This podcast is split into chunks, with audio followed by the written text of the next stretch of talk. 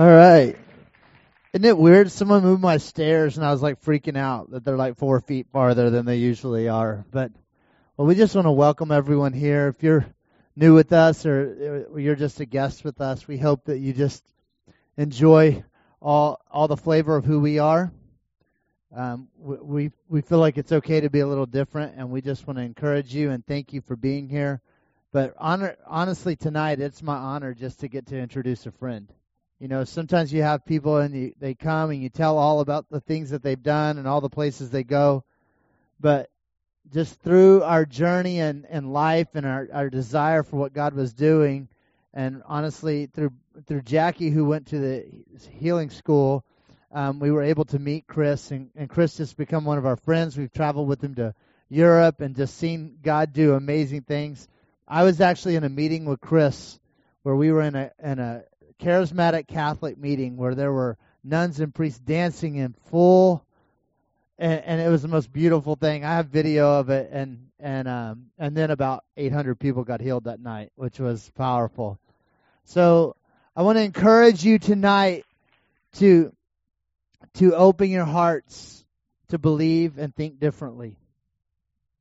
To open your hearts to believe that, that there's more to know about Jesus than, than, than we can ever get in a lifetime. So if you stay hungry, you'll always stay growing. And so uh, I want to say one thing about Q&A tomorrow because sometimes we think Q&A is a session to skip. Right? Everybody be honest? Yeah. Um, but I actually believe this that I was in a meeting last year with Chris as he was doing a Q&A time at Leaders Advance in Reading, and I watched people being delivered as he answered their questions with such intentionality for that person, not an idea of this is for the body of Christ, this is for you. And I watched people be delivered as Chris answered their questions and they I watched them move from unbelief to belief in a in a 30 second answer. And so I want to encourage you to come come and and and listen to a different form of teaching. How many know Q&A is still teaching? And so we just want to encourage you to come to that. So uh, would you welcome my friend Chris Gore as he comes up tonight?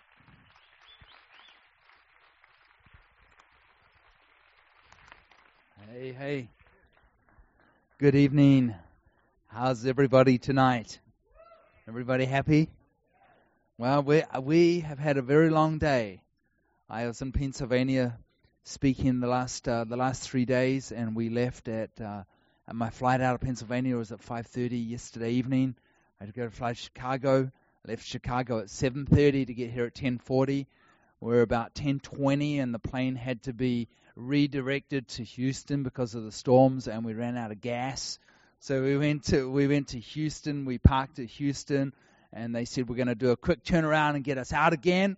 And uh, they didn't do a quick turnaround and get us out again because the storms got worse. We sat on the tarmac till 1:30 in the morning, and then at 1:30 we are ready for takeoff. And then they had another delay, and the pilot came on and said, "I'm really sorry to inform you." That if we don't have wheels up by 2 a.m., we have to go back because it's illegal for me to fly and we need to find a new pilot. And uh, so I got to bed this morning at uh, 10 past 5. And I was awake at 8.30. So it's been a super long day. I slept really fast last night for about three hours. so don't ask me anything tricky at the end because I'm going to bed. I'm just kidding.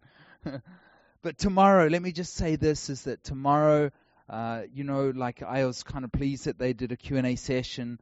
And uh, it's actually the Q&A is actually one of my favorite sessions of any conference I ever attend. And uh, I'm just being really honest with me. That's when you're going to actually get the best out of me, because sometimes when I'm doing conferences, I feel like I'm telling people what they already know. Um, but when I'm doing when I'm doing a Q&A, is that I'm speaking into what they really want to know. And uh, the hunger, well, you come with good questions and you bring your hunger. It'll draw stuff out of me, and I, I just, I really, really enjoy it. You're always going to get the best out of me in Q&A. Thank you, Tim and Elizabeth, for having me. Uh, we're trying to work out today whether this is my third or fourth time here, and we still don't know. But we were last here. I'm, I came here last time with my daughter in July 2015, so we worked that out. We were going through Bert's photos and found an old photo of my daughter and I in July 2015. So it's been it's been three years, and uh, such a joy to be back. And I I echo the thought that I I have lots of places that I can go, but there's not only places that I go that I feel like I'm coming back to family. And I just feel like I come back into my family here. I feel very relaxed, very relaxed. And I can just open up their fridge and eat food when I want and just help myself and wander around the house. And yeah, so thank you, uh, Jackie and Bert, also for having me. You know, nearly every place I go, I stay in hotels. I don't want to stay in people's homes, but I do want to stay with you just because I feel so so comfortable and relaxed. So thank you. Got a couple of products out there. Let me just quickly talk about. Is that the, I think that the greatest passion I have in the healing ministry is to see the weird taken out of the supernatural. It just doesn't have to be weird. And uh, I, tell, I just want to see Jesus put back in the church. I want to see the cross put back in the church. That we'd see the weird taken out. And so I tell some healing conferences I go to, I feel like I'm healing them from their last healing conference. So uh, I've got a book there. It's called Walking in Supernatural Healing Power. So that is back there, and it's just about putting Jesus back in the center. And then uh, this one here is called Overflow, a daily experience to, uh, of heaven's abundance. And I have such a I have such a passion to see believers walk in the fullness of what Jesus paid for. I, I love healing, but there's something else I love greater than healing, because Jesus didn't come to set you free so you can go and heal the sick. Jesus set you free for freedom's sake. And most Christians are not free, and they're trying to heal the sick out of living out of principles and not out of freedom. That when we become free, because He didn't set us free so we can heal the sick, He didn't set us free so we can go and plant a church, He didn't set us free so we can go and win the lost. He set us free that we can be free. And it's when we get it's when we get free, it's people that are free turn the world right side up for Jesus. And uh, so this one here, I actually I have one wife. I have uh, I have one wife. I have three daughters, and I have 65 sons. And all of my 65 sons are serving uh, lifetime sentences uh, plus in Huntsville prison. And uh, 12 of them helped me write this of how they can stay in the abundance of heaven despite their incarceration and despite difficult, difficult circumstances we go through. So our circumstances don't dictate the goodness of God. And the absence of the miracle doesn't define the nature of God. And I tell you, when we can address those two things in our life and realize what Jesus came to pay for, you, it doesn't matter what comes against you. You're going to live a happy life, and you're going to be you're going to be joy filled. And it's not that I don't have storms; I've got lots of storms, but the storms are not inside me because He's inside of me. Amen. So that is there.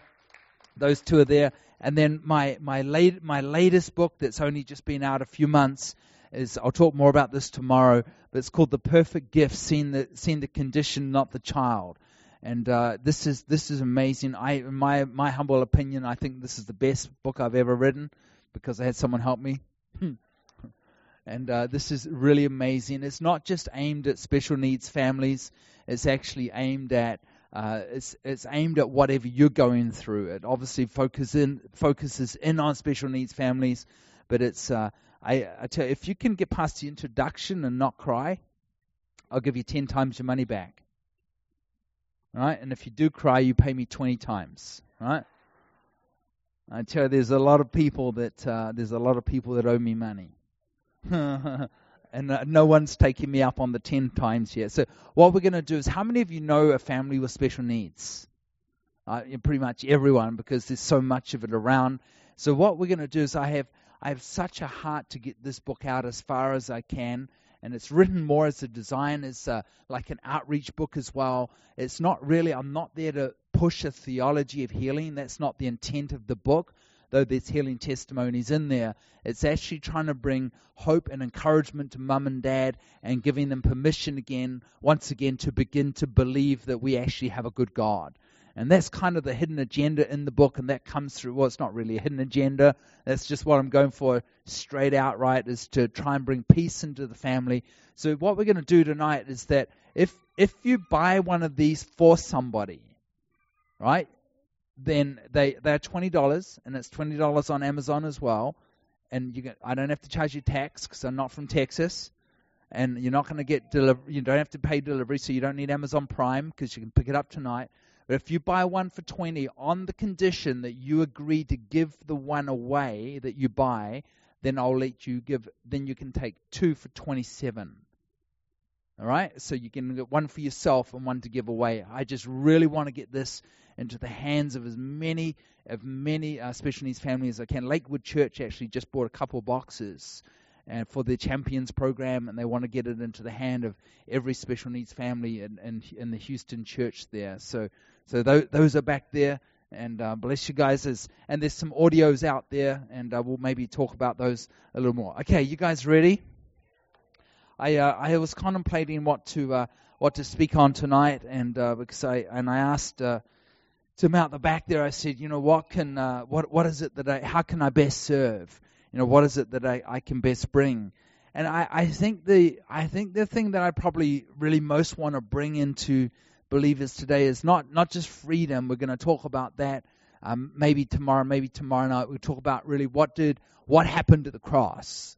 I mean, that's on my heart to touch on this weekend. What really happened at the cross? Because I, I truly believe that most Christians don't really understand what happened at the cross, like who we became at the cross. I'll talk about this tomorrow, but I'd like to propose to you that Jesus didn't come to save us, He came to kill us, that the cross is the greatest mass murder in all of history. And that's not very politically correct to say these days, but I'm not politically correct.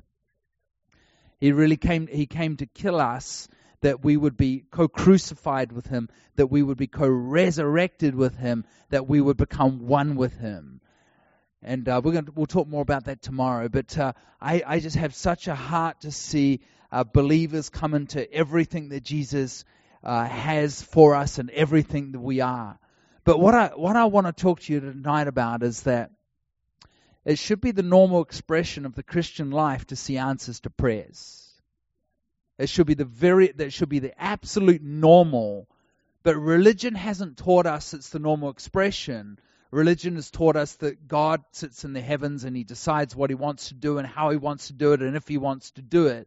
And I'm specifically talking about the healing ministry. And what we've done is we've created a theology to justify our powerlessness as opposed to lifting our experience to the Word of God. And we've pulled the Word of God down to our experience, but yet it should be the normal expression of the Christian life to see answers to prayers. See, there's nowhere, there's nowhere in Scripture where Jesus teaches us how to address unanswered prayers. Because, because he walked in the unlimited certainty his prayers are always answered. I'd actually, this is going to be the title of my next book. Jesus never taught on healing. It's going to be a number one seller because all my critics are going to buy it. All the, all the critics of Bethel are going to buy it and think I've gone rogue and it's going to be a total ambush. Jesus never, Jesus never taught on healing. He just demonstrated it and said, go do the same. Just a thought.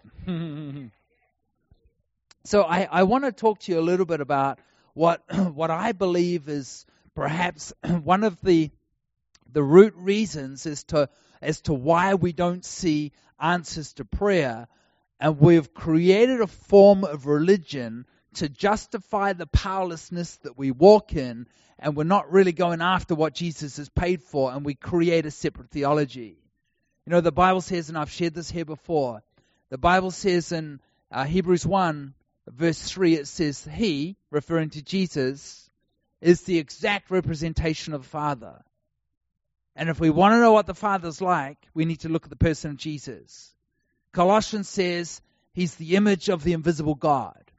So if you want to know what the Father's like, which I'm sure we all do, we don't have the Father warring against Jesus like Jesus wants to heal someone, but the Father's going against it. And we've got Jesus warring against God. You know, Jesus is like, no, no, it's okay, let me heal him. And God's like, no, no, I want to send, I want to teach them a lesson. God, God didn't send cancer to teach you a lesson. He sent Jesus to teach cancer a lesson. And I tell you, we, we have to change in the church. We have to change the way that we think. He's actually, he's actually better than we think, so therefore he's not the one that has to change the way he thinks. We're the ones that have to change the way we think. See, when we look at, when we look at Hebrews 1 3, it says that he is the exact representation of the Father. He is the exact representation of the Father. It means it's that he's an identical copy of the Father. And when we look at Jesus, we don't, we don't see in the person of Jesus that he blessed a hurricane, he welcomed an earthquake.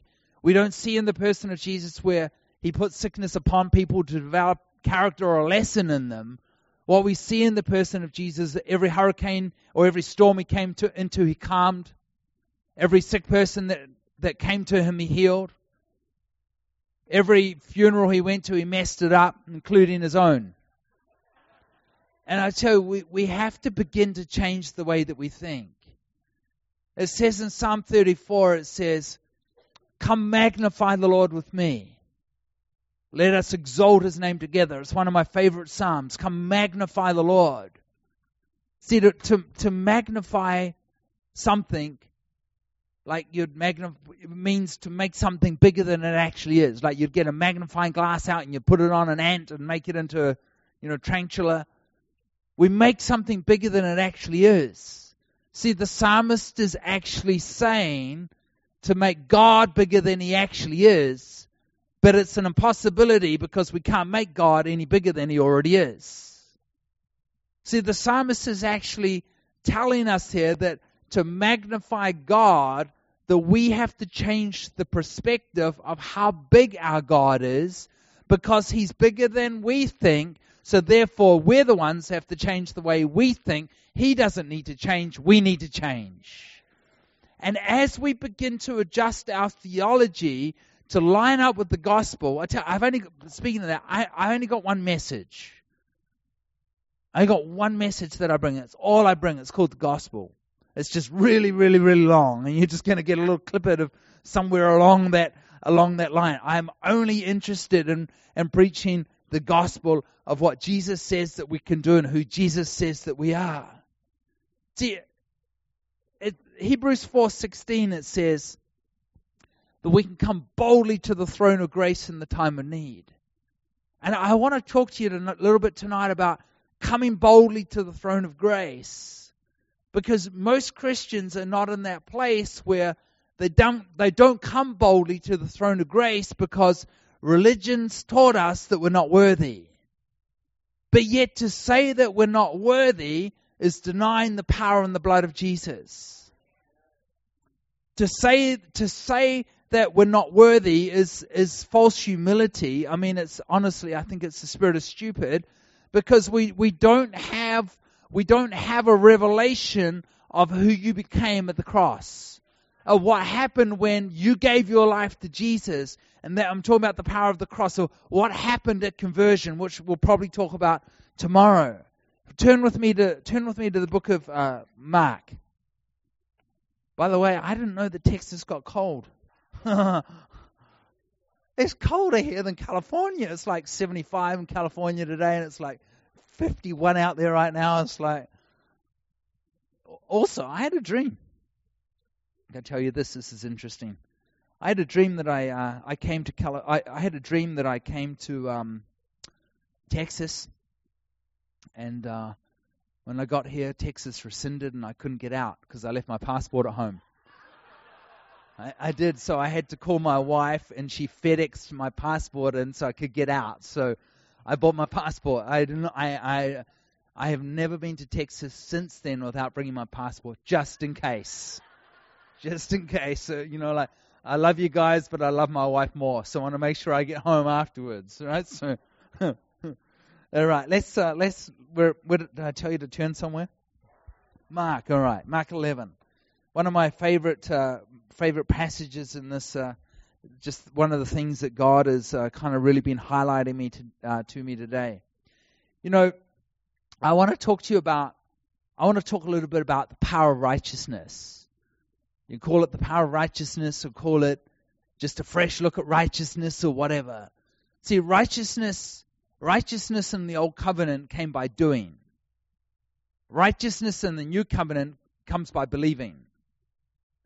See, we're in a new covenant, but most believers that I would speak to about righteousness to say, you know, what is righteousness? They would say right doing. It's not actually necessarily the foundation for righteousness is not right doing, it's right believing. Abraham believed God and it was accounted to him as righteousness. See, when we don't understand, when we don't understand the foundation for righteousness, that we are at right standing with God, we've actually missed the power of the cross. Of what actually, of what actually happened at the cross and, and who we became at the cross. You guys with me? I, I, I love, I love righteousness and I go through these seasons where God begins to just, I, I open up the passage and I read a passage and I'm like, I wonder why I believe that. You know, and I just begin to pull the scripture apart again and I realize that I've just got a bunch of sacred cows that I'm believing and I burn those things and begin to put Jesus back in the center and I reevaluate that scripture and I think, oh my goodness, I've been believing that thing wrong for 30 years. And I, and that's exactly what I, I did with righteousness as I began to, God just began to show me the, the power of righteousness because unless you know that you are righteous, that you are right standing with God, you'll never be able to come boldly to the throne of grace. And many, many believers are not able to come boldly to the throne of grace because they don't know that they're righteous. When, when the Father sees us, He actually sees the perfection of Jesus. That's all He sees. He sees the perfection of His Son, and that's the power of righteousness. But yet we can't come boldly to the throne of grace because we don't actually believe how God sees us. See, if we don't believe that God sees us the way that He sees Jesus, then we need a renewing of the mind because as a believer, you cannot be any more righteous than the day you're born again.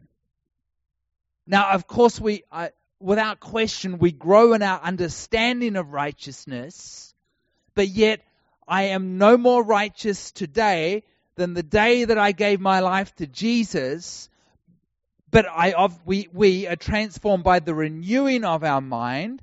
So we become more conscious of our righteousness. We grow in our understanding of righteousness, but I don't grow in my righteousness because I am already righteous.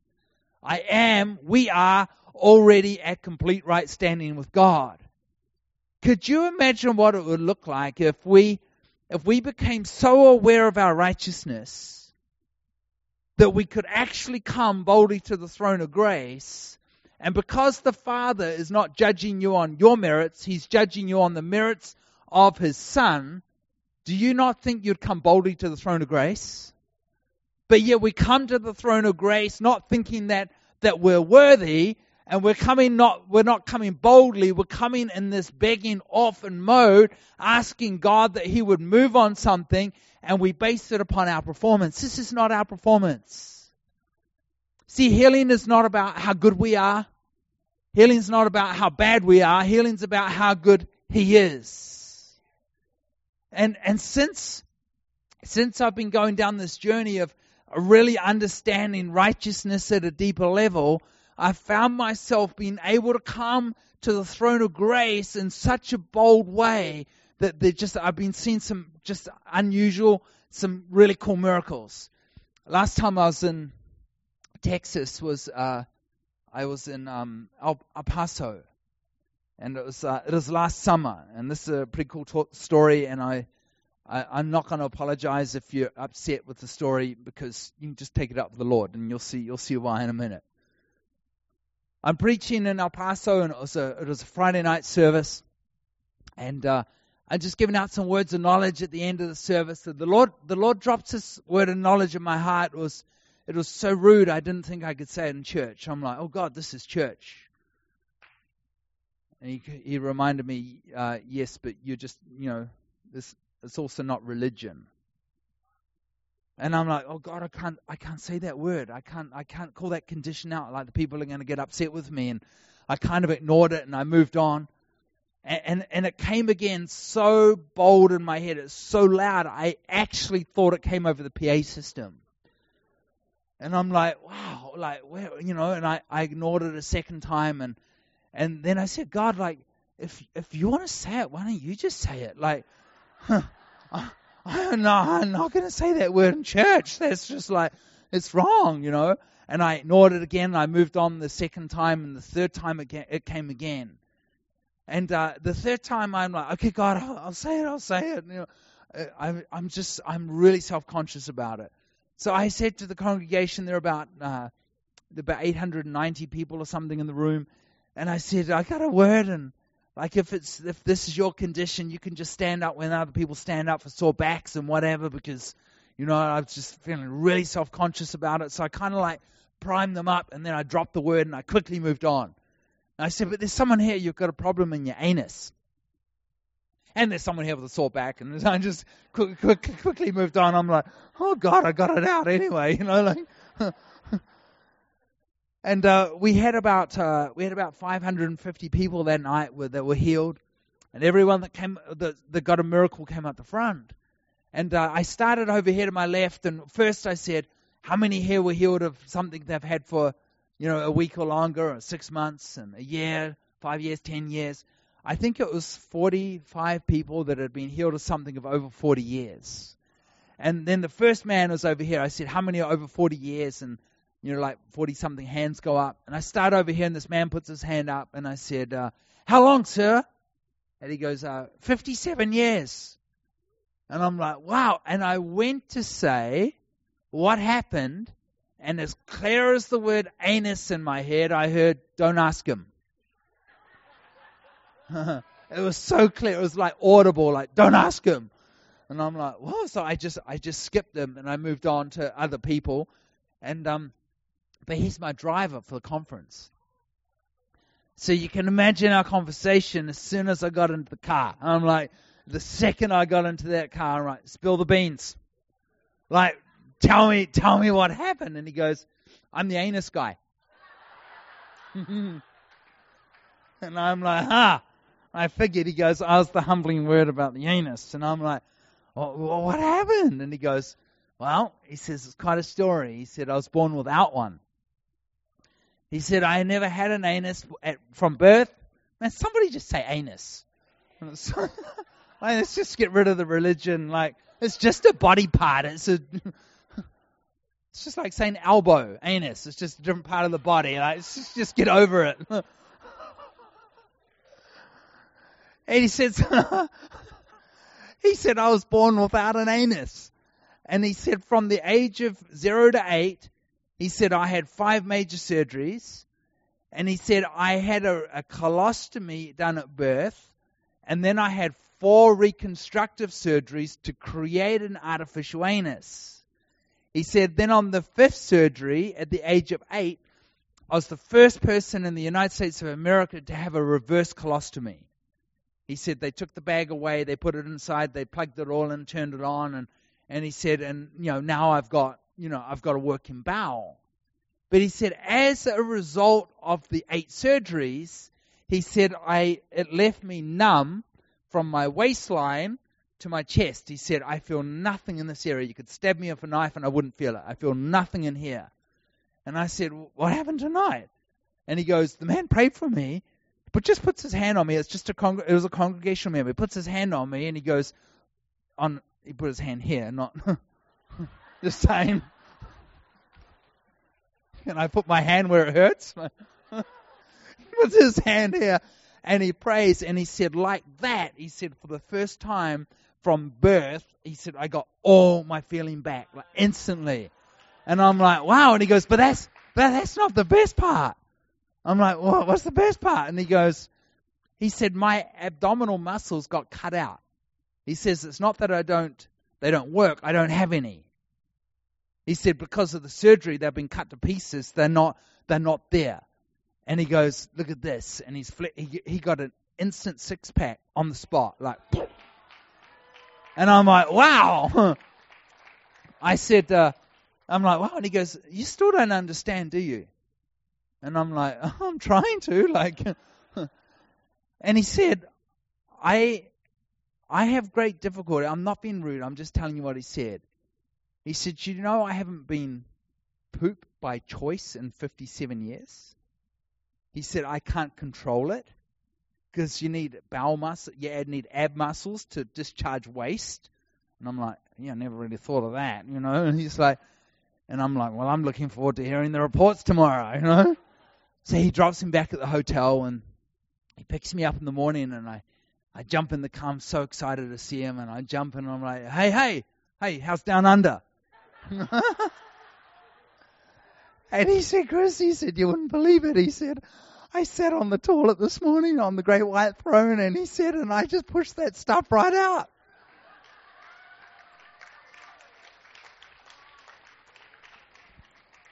I've been in contact with him since, and uh, he's he's told me in one of his texts a couple of texts ago. He said, "I actually got the abs of a 16-year-old. I mean, he is he's a construction worker. I mean, he literally had no abs, and he just instantly got them back. Isn't that amazing? See, I I I want to see the body come boldly to the throne of grace. I know Jesus Jesus didn't go through all he went through so we can just come to church and do a meeting.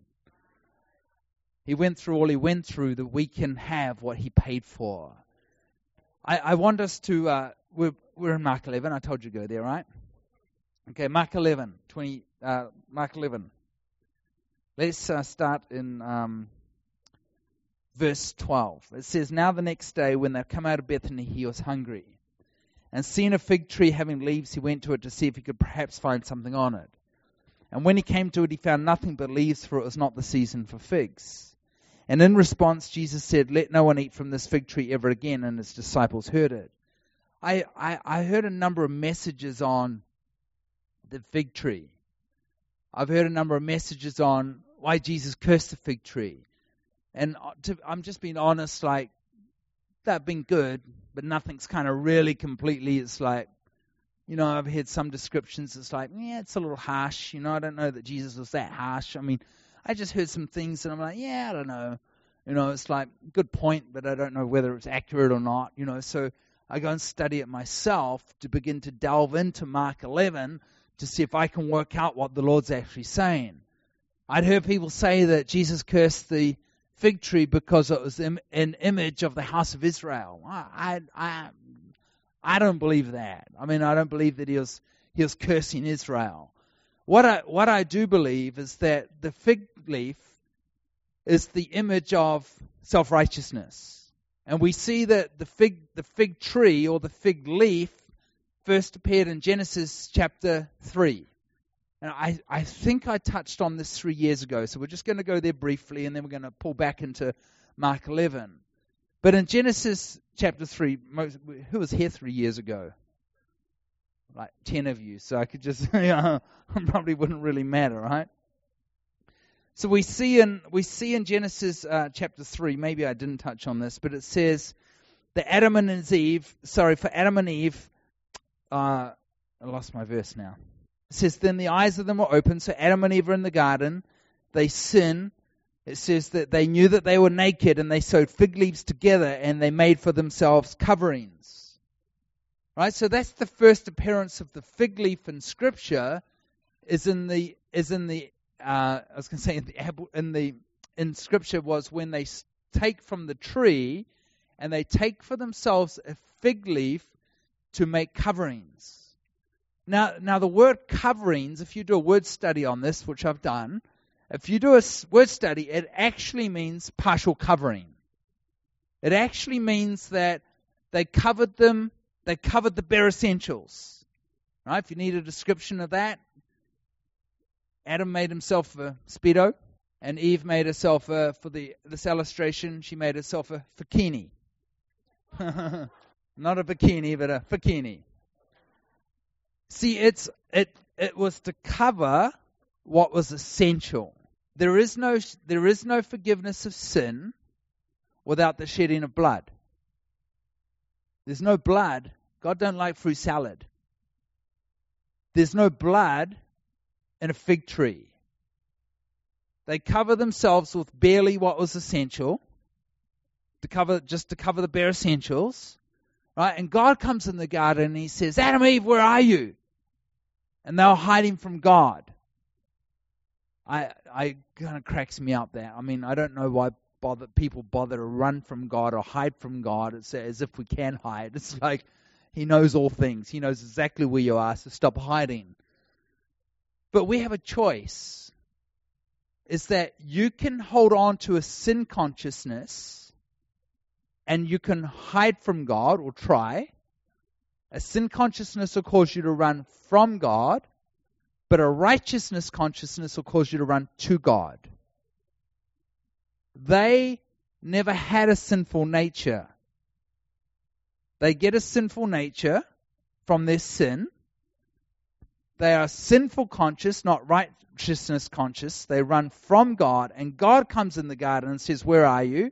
They finally come forward. I'm just moving fast on this piece. They come forward. Verse 21, it says, For Adam and his wife, the Lord God, he made tunics of skin and he clothed them. Now, I'm a New Zealander. If you haven't worked out, I don't speak like an American. I'm I'm still got a New Zealand passport, and I am in the uh, I am in the process of naturalization. I'm waiting for my interview to see if I can become a, a Texan citizen, the country of Texas. But we have 4.5 million sheep in New Zealand. I, I'm sorry, people. we have 4.5 you need to excuse me. I'm like operating on like three hours sleep since and five hours the night before. So we have we have 4.5 million people, and we have 60 million sheep. Right? We have 15 sheep to every man, woman, and child alive. Now, I, I'm trying to illustrate something here, so please don't get upset with me. However, I will say this before I go there God's not a vegetarian. You're from Texas. Like, I don't need to tell you that. Like, This is like Salt Lick country. Rudy's barbecue. It's like, just put another lamb on the barbie. Hmm. I, I grew up around lambs. I grew up around sheep. I used to have one. His name was Johnny. I ate him. He was my pet. he, he tasted pretty good. Best thing to do with the lamb is to get it off its mama as soon as you can and kill it. Like nine months is just the perfect the perfect time. See, you don't you don't shoot a lamb. That's not Texan. Texans shoot everything, right? You know, you don't shoot a lamb because it's too small, right? You're going to blow the thing apart, right? You you cut his throat, right? It's very painless. It's no pain to the lamb. He's like he's dead in a second. You just come up behind him, right? Lift his neck. You run the knife down the gullet, and you can actually pull the tunic right off the lamb. Right? What's left is what you eat. Then we get our, that's how we get our wool now. You know, we make lamb fleeces, you know, things like that that babies lay on and those kind of things. Right? So we get the lamb, we get the fleece off the lamb or the tunic off the lamb. But there's one thing that's going to happen when you kill a lamb like that is that you're going to have blood at least up to your shoulders, uh, your elbows. Right? You're going to be covered in blood. There's going to be a bit of blood around, and the inside of that tunic is going to be covered in blood. Right? You take that tunic off. Now this is this, this tunic of skin is to believe to be a lamb. Right? So God takes the tunic of skin off the lamb. He calls over Adam and Eve and he puts the tunic of skin over Adam and Eve that they would have been covered in the blood of the lamb. See, we became covered in the blood of the lamb that we actually became the very righteousness of God. But yet religion has stolen from us that we no longer think that we're righteous because we think that righteousness comes by works. Righteousness doesn't come by works, righteousness is a gift. Romans 5:19. Those who receive the abundance of grace and the gift of righteousness will rule in life. It's not earned, it's a gift. It doesn't come by works, it comes by believing that he is who he says we are. Are you with me? Right? That's my foundation. Let's jump back to Mark. And then they came into Jerusalem, and Jesus went into the temple, and he began to drive out those who bought and sold in the temple. And he overturned the tables of the money changers and the seats of those who sold doves. I want to emphasize something there. He overturns the tables of the money changers and the seats of those who sold doves. What was the purpose of the dove? Sacrifice. Right? the priests or the people would come into the temple, they'd buy a dove. Who would buy the dove? The poor. What would the rich buy? So why doesn't it say he turned over the table of the lamb sellers? I I'm just trying. I'm trying to emphasize a point. It doesn't say he turns over the table of the lamb sellers. He said it turns over the table of the dove sellers. because the poor would go and pick up a dove in the marketplace. They would bring the dove into the temple, and who would meet them at the door? The priest.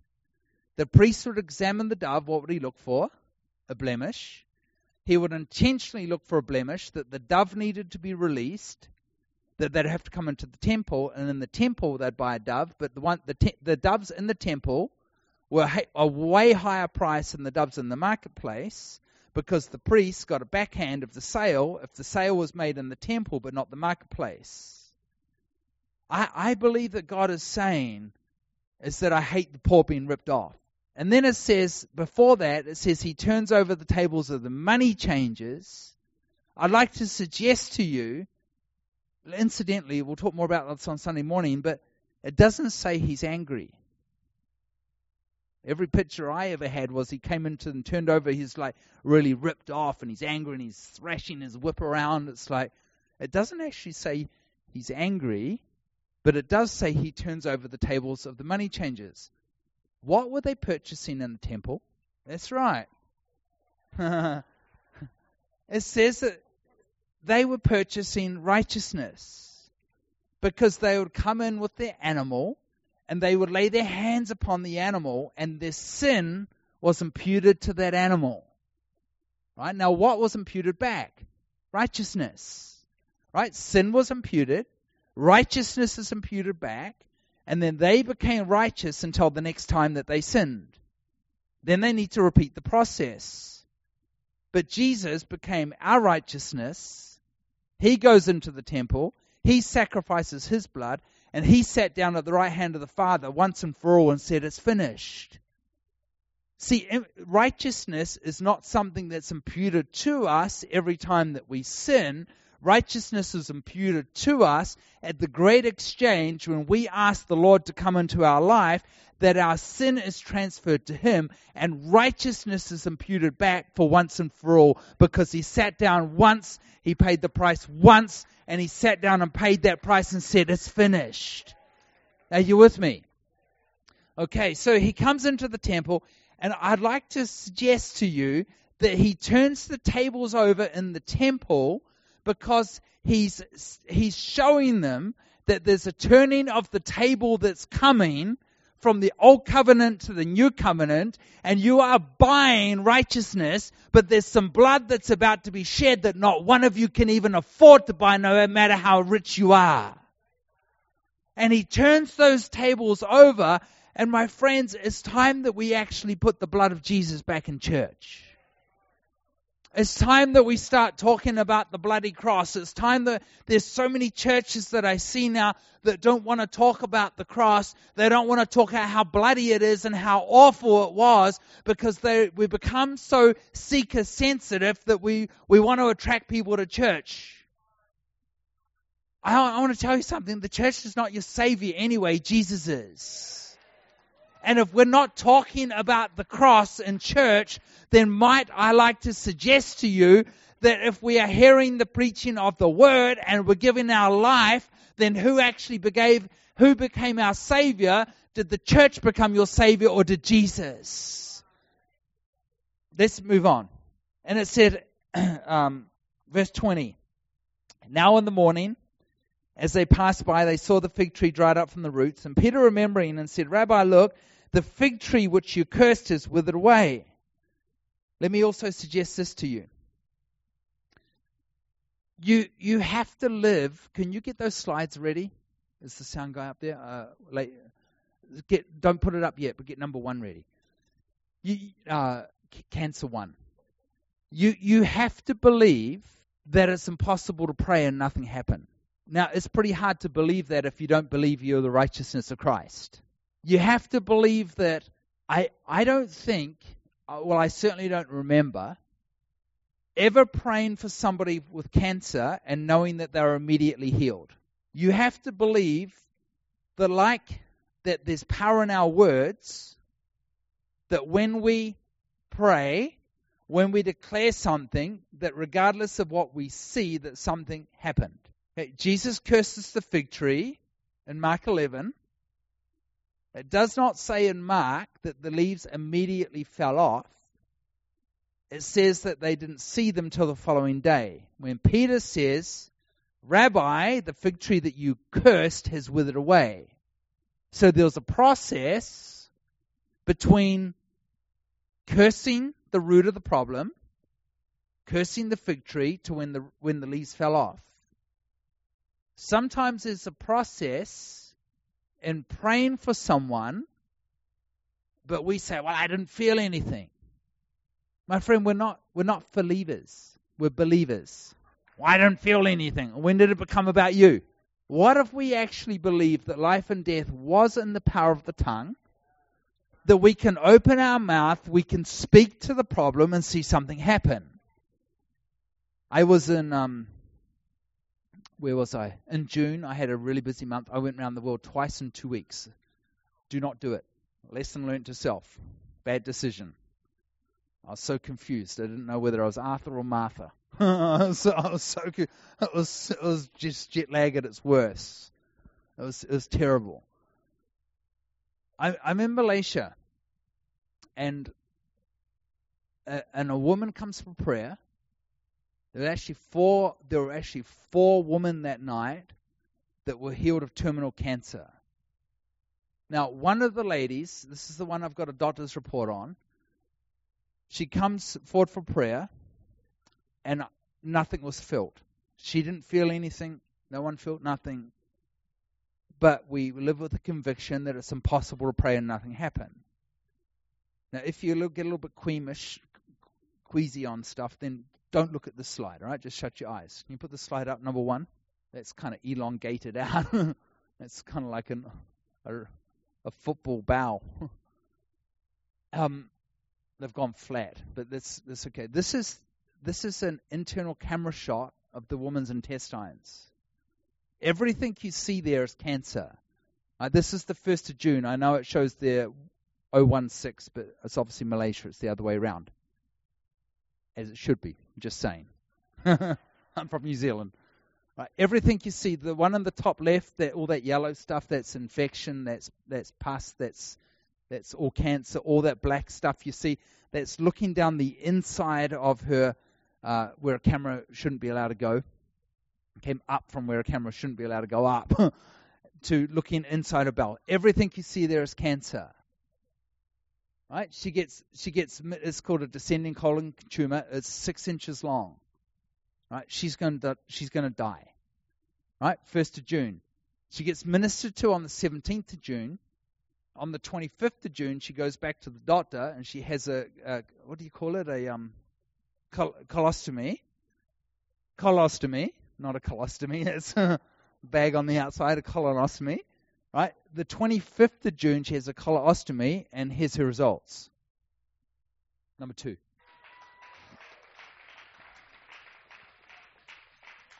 My my friend is a radiologist, and I showed him these, and I asked him to examine them, and he examined them and said, "I can tell you what I see as a radiologist, but I let's have a senior radiologist examine it."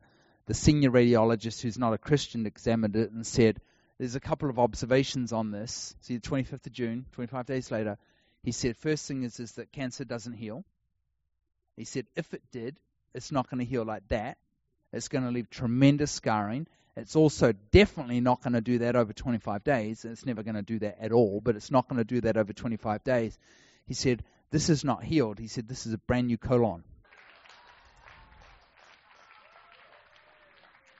I got the doctor's reports. You can. I don't understand most of it. It's too doctory for me, but I did. I did recognize this slide three. This is the only words I recognized on the whole doctor's report. No tumor seen anymore. I am the one that put the circle around it, but the doctor wrote no tumor seen anymore. I, I tell you, we we have to change our perspective, and we're not going to see breakthrough by teaching the principles. We're going to we're going to see breakthrough by talking about the presence this is this is one of my concerns. As I go to a lot of these healing conferences, and the people come and they just want one more principle. Just teach me one more principle on how to heal the sick. I think we're principled out. Now, it's not that the principles don't see fruit. The principles will see fruit, but the principles won't sustain fruit. We're not, we're not empowered by the principle, we're empowered by grace. Right? We're not empowered by the principle, we're empowered by presence. Right? Let's let's read on. Back in Mark 11. And Jesus answered and said, Have faith in God. We'll talk about that tomorrow. Have faith in God. Verse 23, here's the main scripture I want to touch on tonight. For as surely I say to you, whoever says to this mountain, Be removed and cast into the sea, and does not doubt in his heart, but believes that those things that he says will be done, and he will have whatever he says. How many of you, let's just be really honest here, how many of you know that scripture? Like we all cut our teeth on that one, right? It's like whoever says to this mountain, be cast, be whoever says to this mountain, be removed and cast into the sea, and does not doubt in his heart, but believes. Well, okay, I believe, I believe, I believe. Believing comes from rest. It's not from you trying to beat something up with inside and stir something up and me pushing in. It actually comes, I'd like to suggest to you that it actually comes from laying back and actually believing that he is who he says he is. That's another subject. For surely I say to you, now let me ask you another question. How many of you have been speaking to your mountains? Right? Now keep your hand up if your mountains haven't been moving. Hmm, funny, it's the same amount of hands.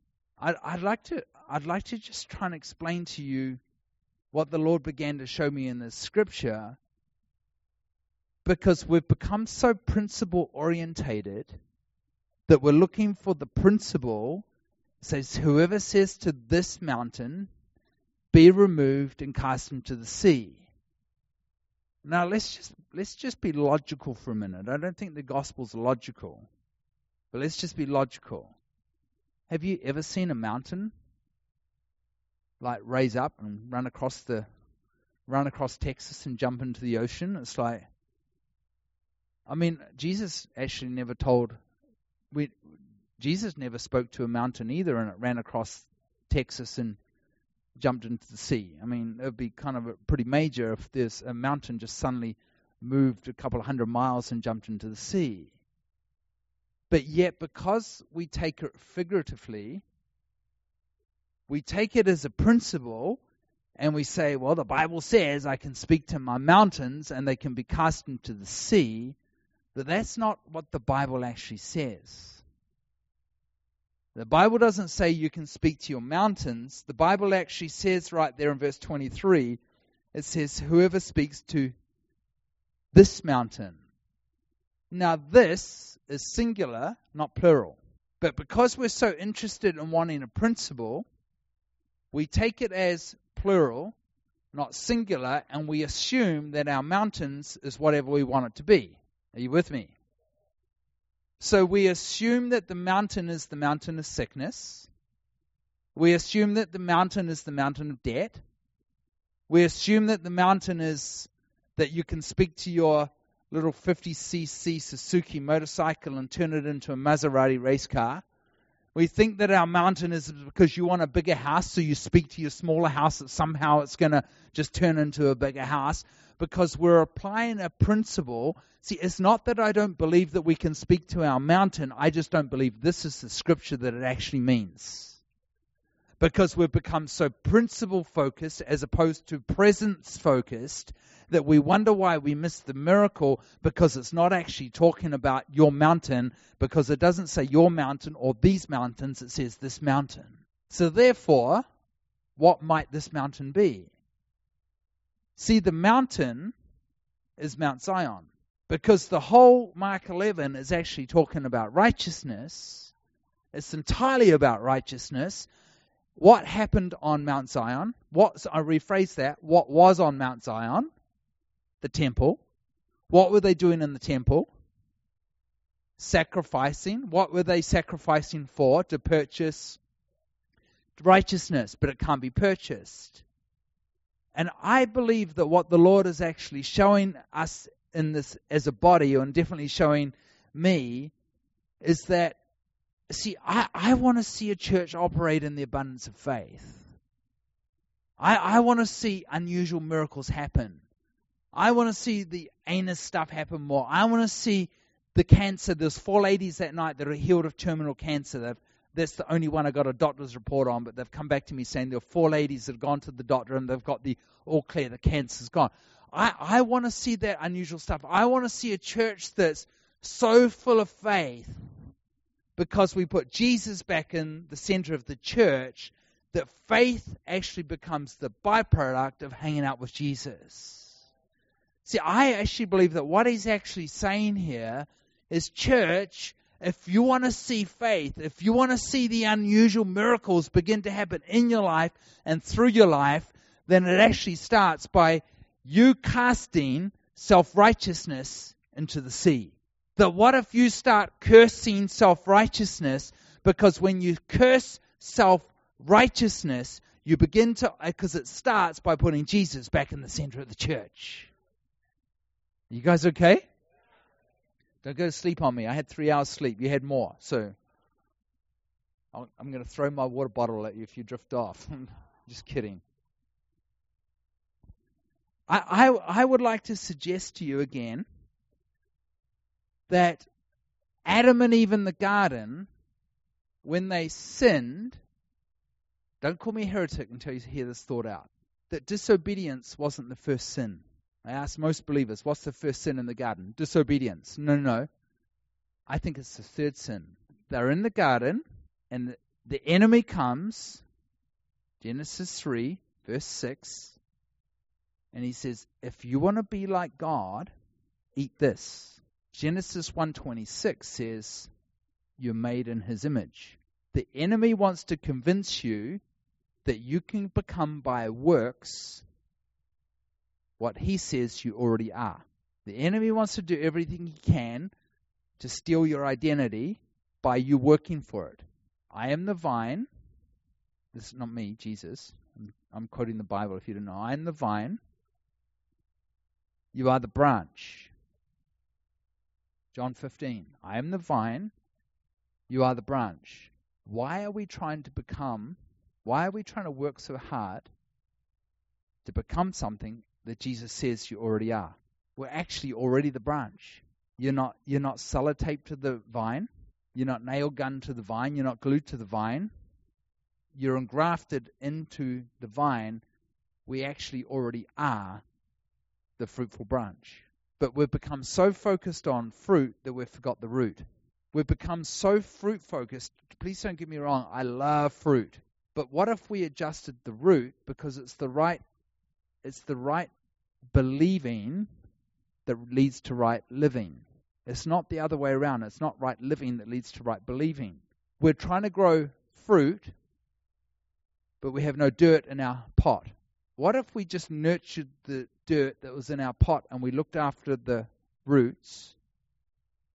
That we made sure that we fed our roots, that we made sure that we fed our roots with the Word of God, that we gave them the right vitamins and the right nutrients and we fed ourselves, then would have right roots, and out of right fruits would grow right fruit. You guys okay? You're so quiet. This is not the Texas I know. that sounds better. Now I feel more at home. See, as believers, we cannot be any more righteous than the day we're born again. Now, here's the problem Religion's taught us that righteousness comes by our doing. So you think that you're righteous until you sin again, and then you think you're a sinner. Right? Why why what makes you a sinner? What made you a sinner? Think about it. what made you a sinner? Adam's sin. It's not your sin that makes you a sinner, it's Adam's sin that made you a sinner. Romans 5:19 by one man's offense, all became sinners. It's not your sin that made you a sinner, it's Adam's sin that made you a sinner. And by one man's act of obedience, all may, beca- all may become righteous. Right? So it's not your works that makes you righteous, just like it's not your sin that makes you a sinner, and it's not your works that makes you righteous, it's his works that made you righteous. Now, please, someone came up to me in the conference a couple of weeks ago and said, are you, are you a universalist? I'm like, no. I'm, I'm definitely not a universalist, I made that clear. We have a free choice. Right? We have a free will. If we didn't have a free will, there would have been one tree in the garden. Right? He put two trees in the garden because he gave us free will. If he didn't want us to have free will and he was a controlling God, he would have put one tree in the garden that we couldn't have done wrong. He put two trees in the garden because we individually have free will and we have a choice to make. Right? Whether we do right or whether we whether we do wrong. If we begin to if we begin to adjust our lives and we begin to adjust the way we believe, fruit will be the byproduct. Let me let me just say this, and we're we're going to close in just a minute. I, I don't have time to go into this in full, but it says, "Whoever says to this mountain, be cast and thrown into the sea." See, we think it is the ocean. It's not the ocean. Go and do a word study on sea. See, outside of the temple, there was a huge bronze a basin, which is known as the Bronze Sea. Right, it was supported by 12 bulls and it was filled with water. And I can give you all the scriptural references for that, but we won't. The water in the bronze sea also symbolized God's seed. And when the divine seed is joined to the human spirit, a new person is created, spiritually speaking. So the priests were symbolically washing themselves clean of the Spirit of God before entering the temple of meeting in order not to die in His presence. See, the word "see" that's Mark, used in Mark 11:23 is the same word that's used in Revelation 21 verse 1. And it says, Then I saw a new heaven and a new earth, and the new heaven and the, and the first earth had passed away, and the sea was no more. See, what God's actually saying here in Mark 11 23 is that He's teaching His disciples to throw into to throw the mountain of self righteousness into the sea of His Spirit and believe without a doubt that you're righteous in Him. I'm going to close in a minute. Can an unrighteous man do a righteous act? Of course. Does it make it right? Does, does that righteous act make the man righteous? In the same way, can a righteous man do an unrighteous act? Of course. Does it make him unrighteous? No. He's still righteous. And this is where we've fallen down because we think that righteousness comes by our doing, not by our believing. And when we do an unrighteous act, we just think that we became the unrighteousness of Christ. Now you can't come boldly to the throne of grace. Now, if you think, I shouldn't have to say this, but I never know who's here. If you think I just said that you can go and live however you like and you're still righteous, I'd like to suggest that you need the gospel.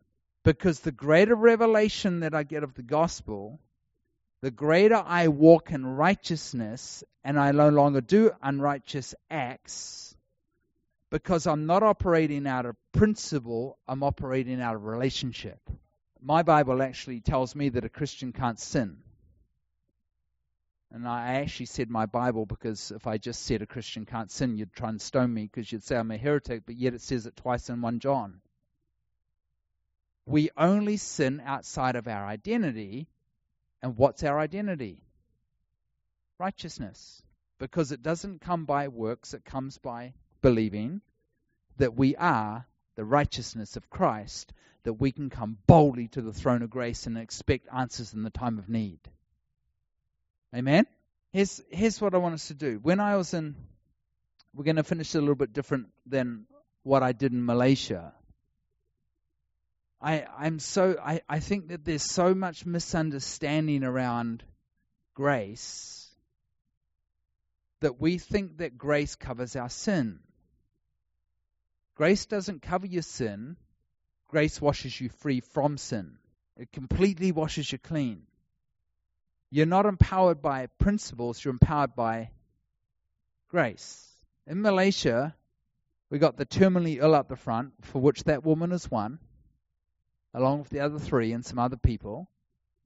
The church of a thousand gather around her, and I said, It's not with shouts of grace, grace, sorry, it's not shouts of principle, principle that the sick should be healed, it's with shouts of grace, grace. You see how we've become so principle orientated that we take that we take that passage completely out of the context of which it's meant in, and we just want another principle to heal the sick, but it's not the principle that heals the sick, it's His grace. I, I, I'm not against I'm not against speaking to our mountains. I believe in speaking to our mountains. I just don't believe that's the scripture for it. I believe that that scripture is talking about speaking to your self righteousness, that it would be cast into the sea of the bronze plate, that it would be cast into Jesus, that you actually believing in his finished works, that we would actually begin to believe in the finished works of the cross, that we are the righteousness of Christ, because it's in that place that you can come boldly to the throne of grace, because when the Father sees you, he sees the perfection of Jesus. See, it says in Zechariah, with shouts of grace, grace, the mountain shall be removed. We got the terminally up the front. We got the people around them, and they just began to shout grace, grace, grace, grace. Twenty minutes. I just I couldn't have stopped them if I wanted to. They just they were just shouting it, grace, grace, grace, because they got the revelation that they're not empowered by principle, they're empowered by grace. And the reports are coming in three terminal ladies that night that were completely and totally healed of cancer. Why don't we put Jesus back in the church? Why don't we put grace as the center? Incidentally, grace is not a teaching or a theology, it's a person. What if we started talking about the blood of Jesus again? What if we started putting the cross back in the center of the church? We would actually begin to see the fruit of our beliefs happen because we have a correct root. Amen? Let, us do, let's do this tonight there's there's someone here and you have a you have an issue in your back. It's actually right here, like on the left hand side. It's like a, a, a spasming muscle or something like that. Who's that? Stand up. If it's on the right, you can stand as well. But that's where I'm feeling it right there. It's like because he didn't die on the cross for those that had a spasming muscle on the left. He died for those that had it on the right also. So that's just that's another message. But we we have to put childlikeness back into the kingdom.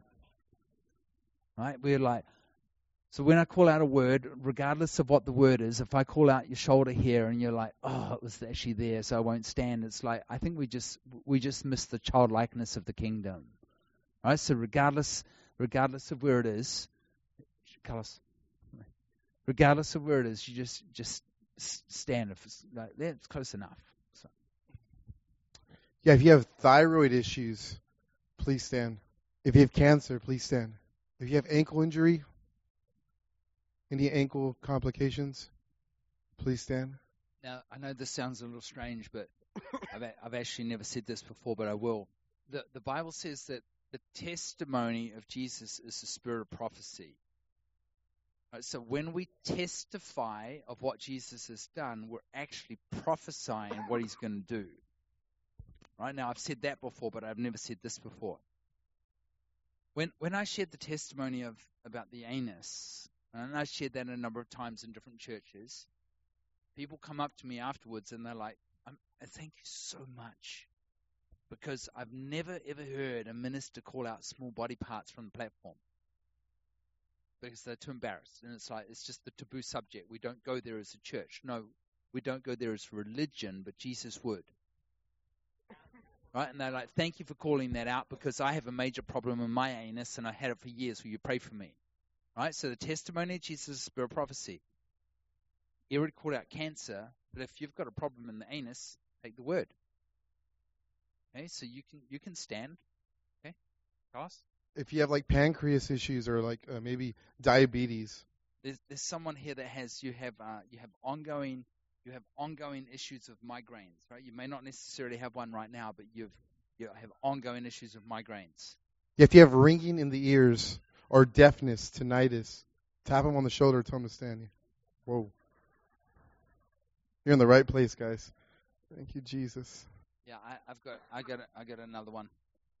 Um, and again, it's one of those, it's one of those words that you don't really like to bring, but I'm just hearing it real clear there's, there's someone here you have you have major constipation issues.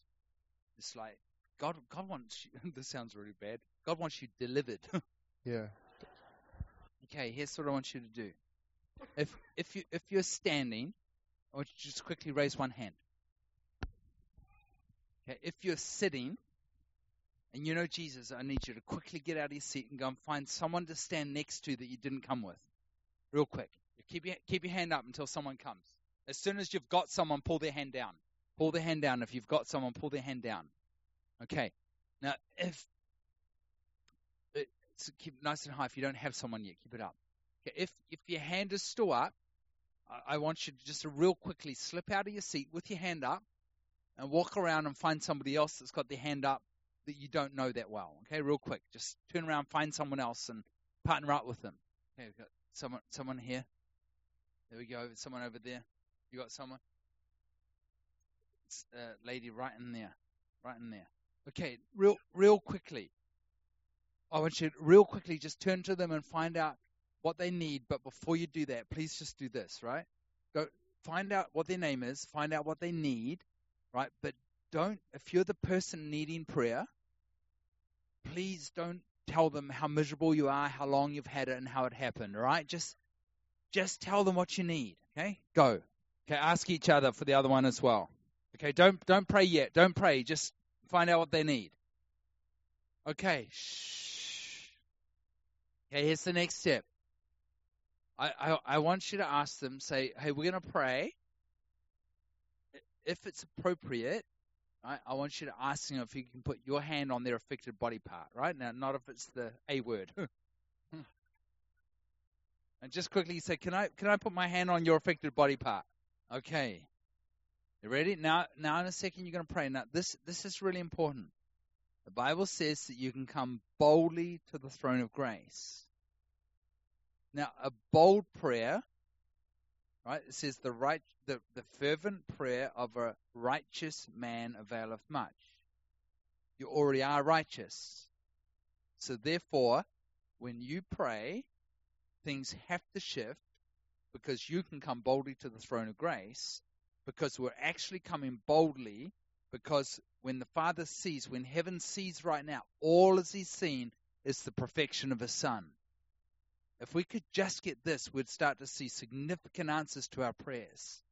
Right? So you're not going to pray, Father, would you please come and heal? Because he told you to. Okay, and you're not going to pray, God, if it be your will, because it is. Because Jesus is the will of the Father, and everyone that came to him without exception was healed.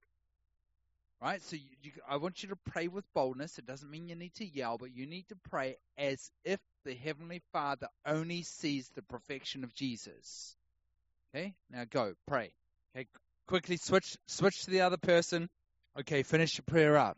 Now begin to test it out. If there's some way you can test it, I know that not everyone can test it.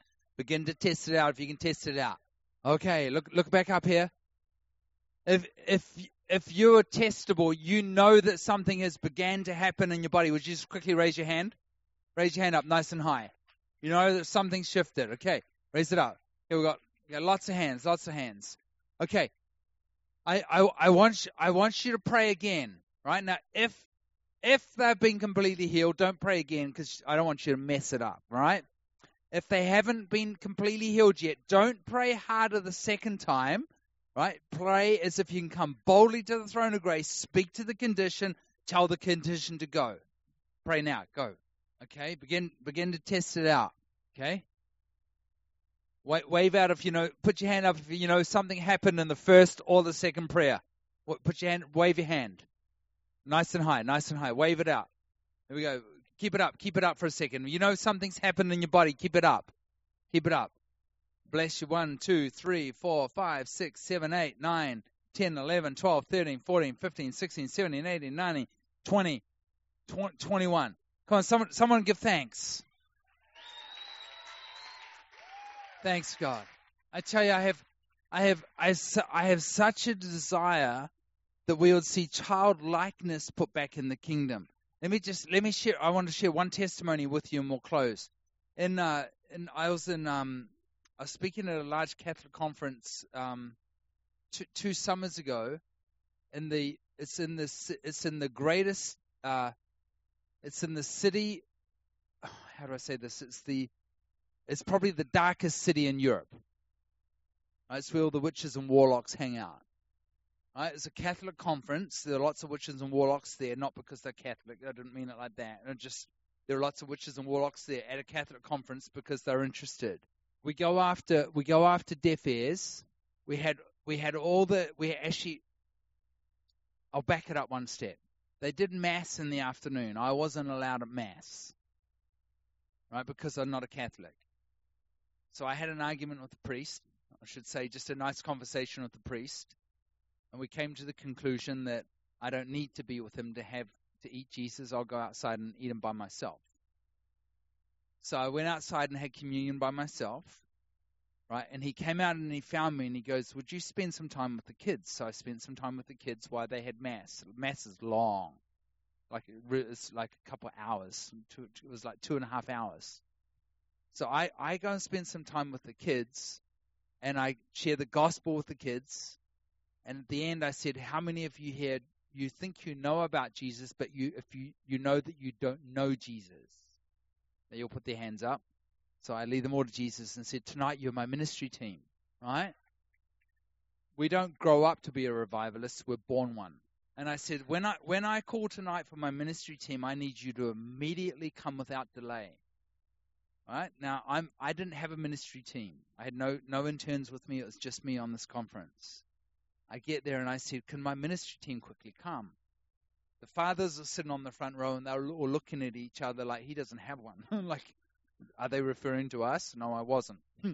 I was referring to the kids. The kids ran out, 20 of them. They lined up on the front row, right across the front.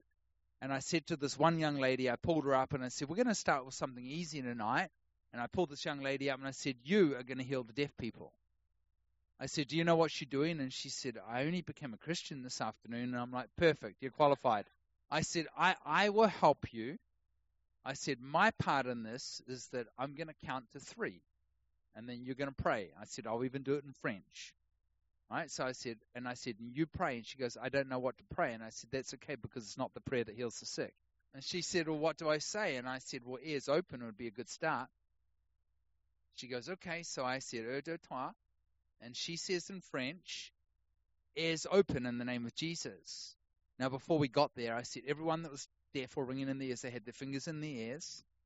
Right? And I said, when she says is open, you all say pop and then test them out.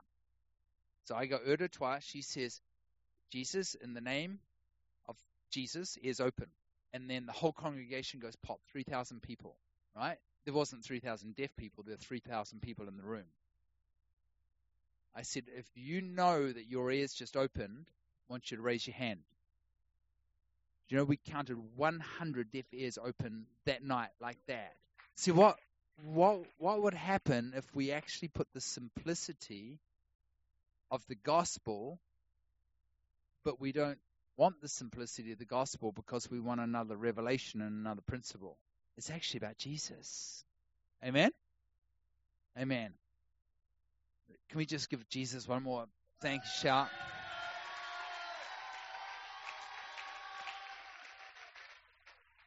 Thanks, God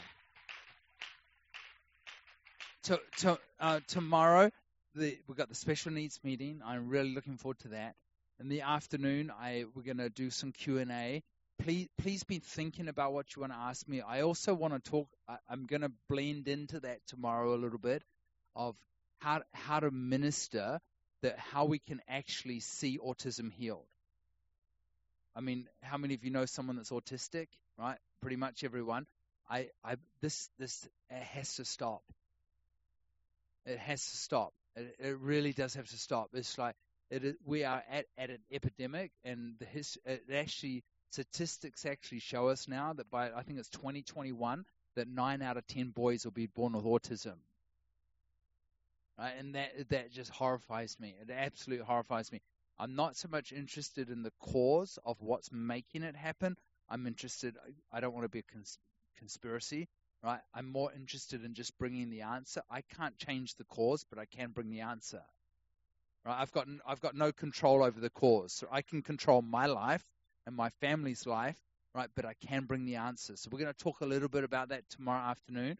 It's not just about autism. If you think, no, well, it's about autism, I won't go. No, it's actually about learn, us learning to live in freedom. Amen. Okay. God bless you.